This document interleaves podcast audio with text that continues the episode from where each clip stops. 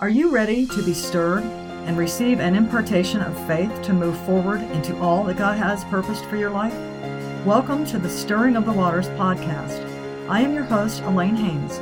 I will be sharing what the Lord has given me through the anointing of the Holy Spirit on the Logos and Rhema words of God. Welcome to Stirring of the Waters, episode 8. I'm Alane Haynes, your host, and today I have a word from the Lord for you. Things are not as they seem. I am resurrecting dreams. If you are growing through a trial, and I think everybody's going through some kind of a trial, this is a word from the Lord for you. So I'm going to share a trial, a huge trial that I was in a few years ago, um, almost three to be exact. Um, my husband and I were going through a I would say it's one of the most harrowing trials that we had experienced together in our 25 years of marriage. Was 25 at that time. And it was second only to one in which I almost died. So, in the intensity of this trial, this battle, I became very aware that this was a pivotal moment for the future of our ministry and our marriage. And what I sensed was that we're either all in or it's all over. So, personally, we were in the process of taking new ground. And my husband was facing some giants, personal giants, that were threatening to terminate God's plans in our life.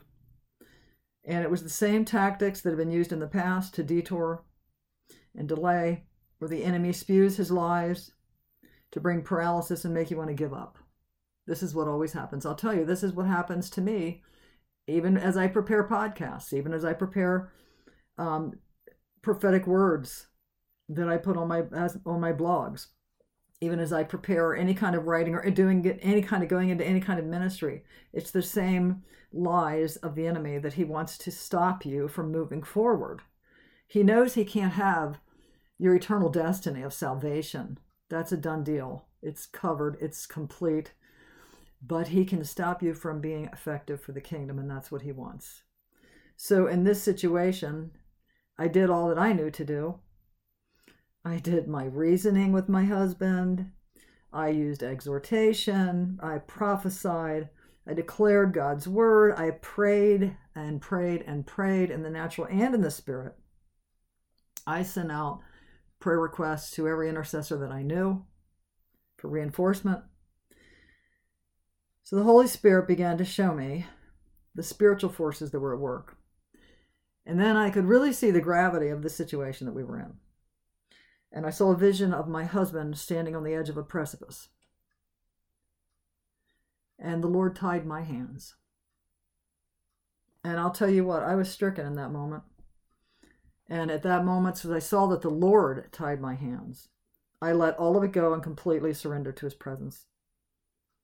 And in just a few moments, my husband accepted the stretching involved in taking the new land.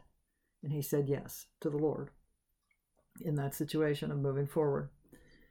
After that, I was I was so overwhelmed by God's ways, by that experience, the vision that he took me into, the fear that I'd felt, the gravity of the situation, all of that. I was immediately in his presence and enveloped in the sense of his holiness and I went down on the floor weeping and entered into a consecrated moment.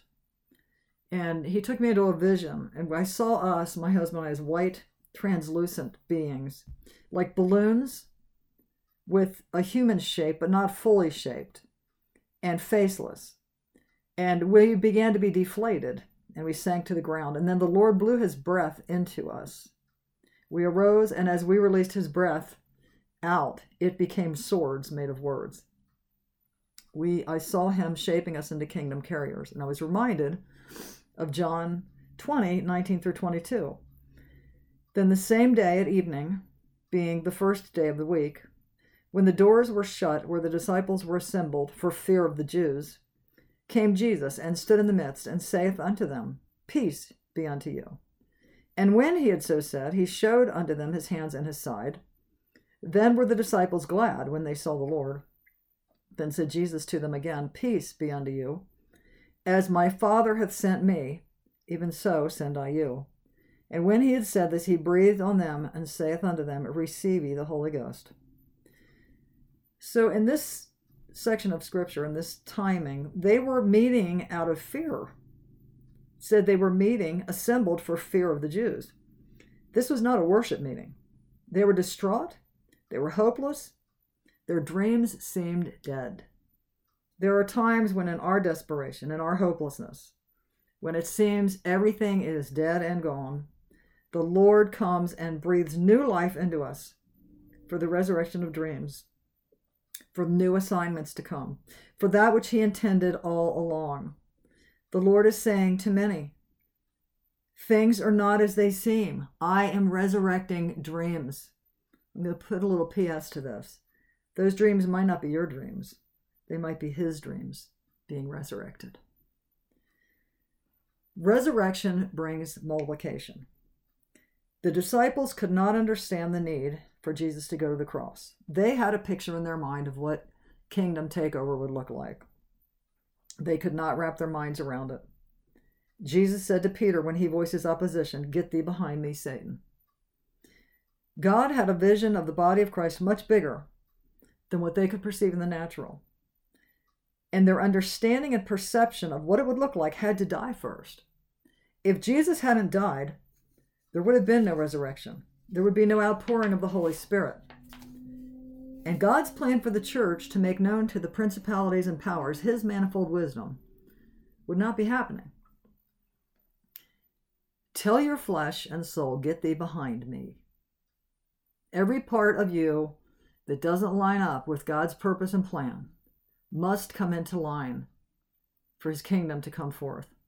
The mind of the flesh brings fleshly perceptions and causes our filter to be faulty. We will not be seeing correctly if our flesh is ruling. If our soul, our mind, our will, and our, our personal natural mind, our will, and our emotions are ruling, our filter will be faulty. Every thought, every desire that does not line up with where He wants to take you, lay it on the altar and let His fire burn. Trust Him with the resurrection. My husband had to fight and gain victory in his battle.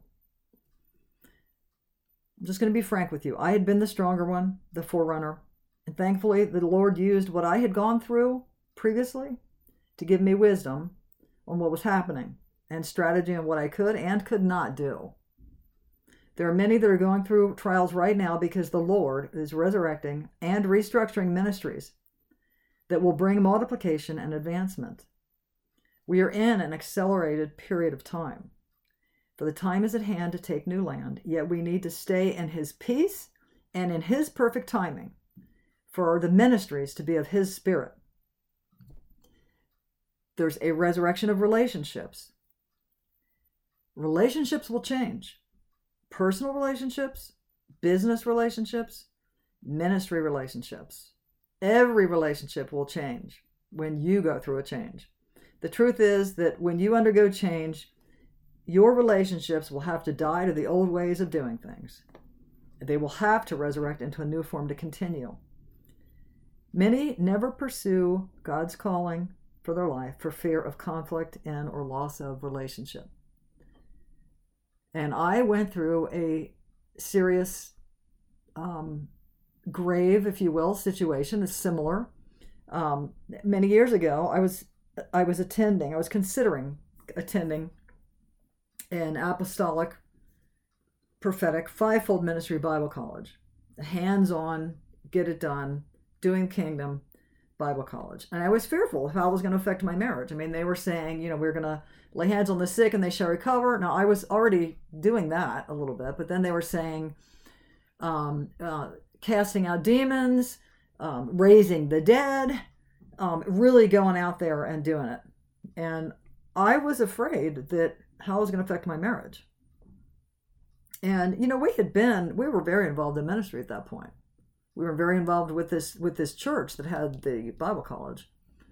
And we'd been in ministry for some years already. so I went to one of the leaders who assured me that if I stepped out into the fullness of my calling, it would spark that flame to life in my husband also. And that's exactly what happened. I took the step. I stepped out in faith and obedience, and I watched God move. And I'm telling you, that's what's going to happen in your life. There will be some resistance at first. The uh, relationship will have to undergo change. It'll be uncomfortable. Transitions are always a little uncomfortable. You don't really know what form it's going to look like. You your mind will tell you, "Oh, it's not going to happen." All this stuff. It's going to look may look ugly at first, but it will happen because that seed of faith will be stirred. That life of Christ in the other person will be stirred. And you know, sometimes other people come to faith through our behavior, our obedience. They will other people will be drawn and you can call, you can pray for God to draw them because Jesus said no one can come to me unless the Father draws them. So we pray for others to be drawn to Christ. If you're in if you have relationships in your especially in your family or workplace that with people that don't know the Lord, you can pray that. But you keep going forward and they're going to see the change. They're going to see God in you and they will be drawn. So there may be some turmoil for a season, but trust God. He knows what everybody needs, each one of us, to bring us into what He's ordained for our lives.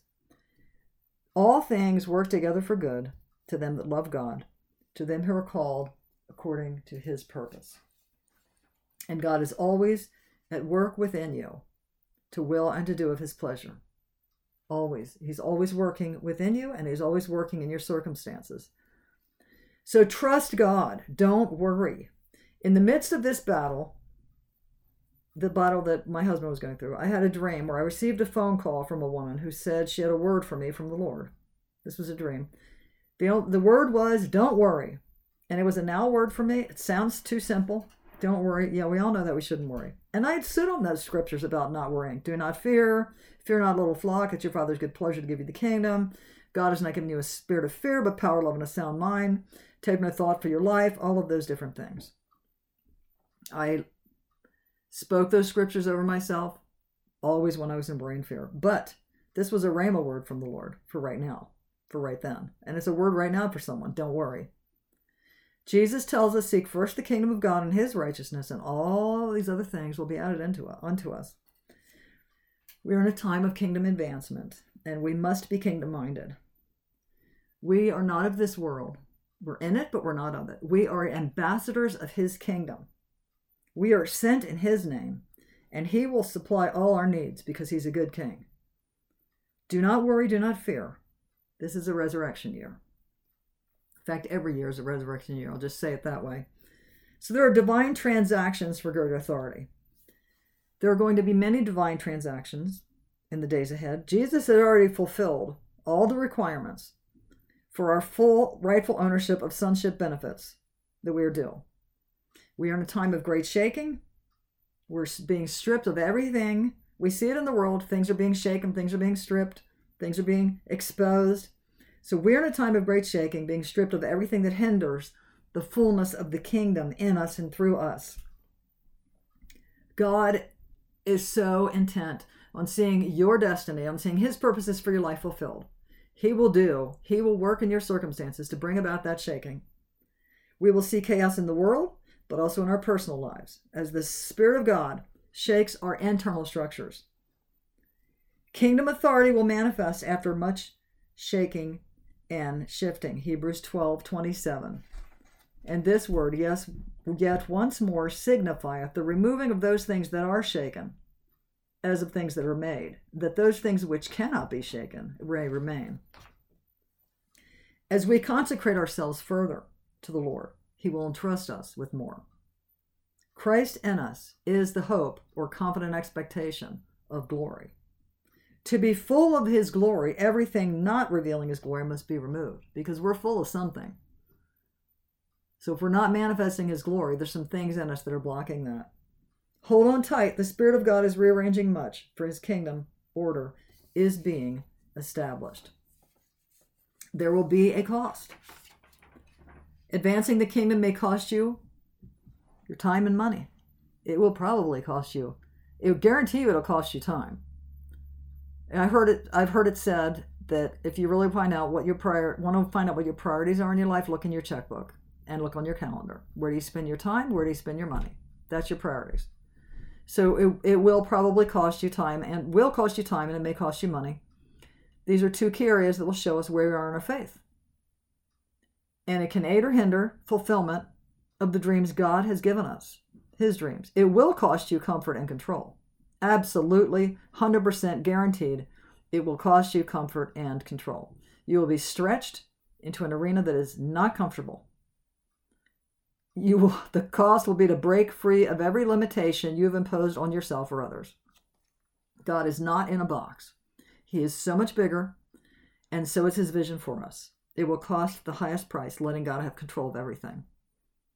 Areas where we are lax in regard to God's kingdom purposes will be shaken so that we will become willing to have our priorities and boundaries reset. Those places where we've been sensing the nudging of the Holy Spirit, we can no longer neglect. It is time for full engagement in being kingdom minded, diligently seeking the Lord, moment by moment, to align with what He is requiring. It is not about us. You know, that's something about our culture that it's all about us, what we want, being independent, life, liberty, the pursuit of happiness, and that all sounds great, right? But the truth is, we are not of this world. We've been translated from the kingdom of darkness into the kingdom of the Lord Jesus Christ. He is our King. We are not our own. We've been bought with a price. It's not about us, it's about making Him known. He will open doors beyond what your mind can perceive at the moment. Trust Him. Let His fire burn and watch Him resurrect you into His firebrand. Zechariah 3 1 and 2. And he showed me Joshua the high priest standing before the angel of the Lord, and Satan standing at his right hand to resist him. And the Lord said unto Satan, The Lord rebuke thee, O Satan. Even the Lord that hath chosen Jerusalem rebuke thee. Is not this a brand plucked out of the fire? Our confidence, our faith, is not in the dream itself.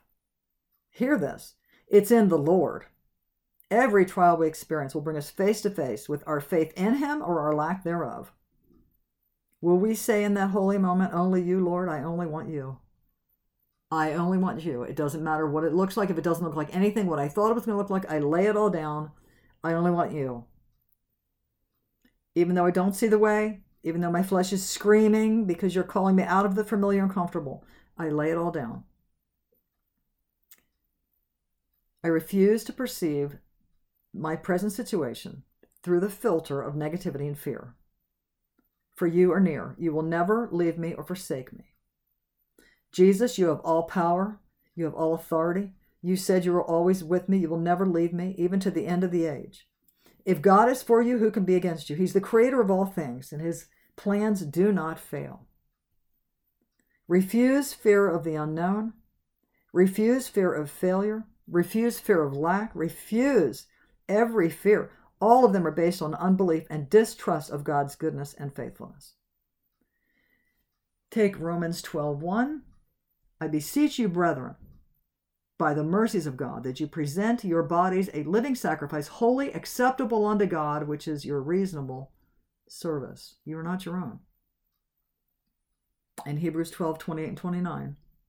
Wherefore, we are receiving a kingdom which cannot be moved. Let us have grace whereby we may serve God acceptably with reverence and godly fear, for our God is a consuming fire. Take those two verses. I present my body as a living sacrifice,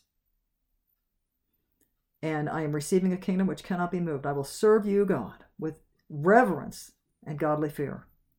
Burn everything in me away that is not of you I want to be that firebrand. I want to let your glory be seen and known.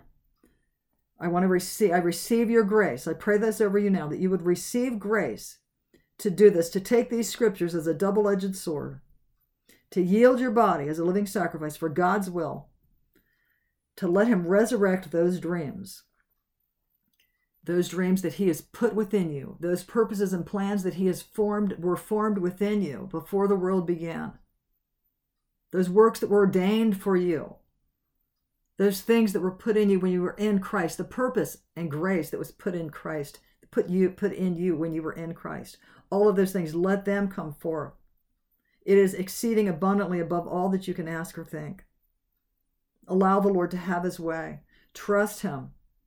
Lay it all down. Cons- let him consume everything not that's not of him. And let him become truly your heart's desire. In Jesus' name, amen. Thank you for listening to the Stirring of the Waters podcast.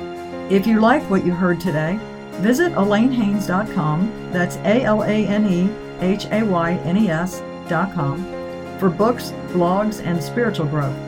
You can follow me on Facebook and subscribe at cpnshows.com, Spotify, Apple Podcasts, or wherever you listen. See you next week for the next episode.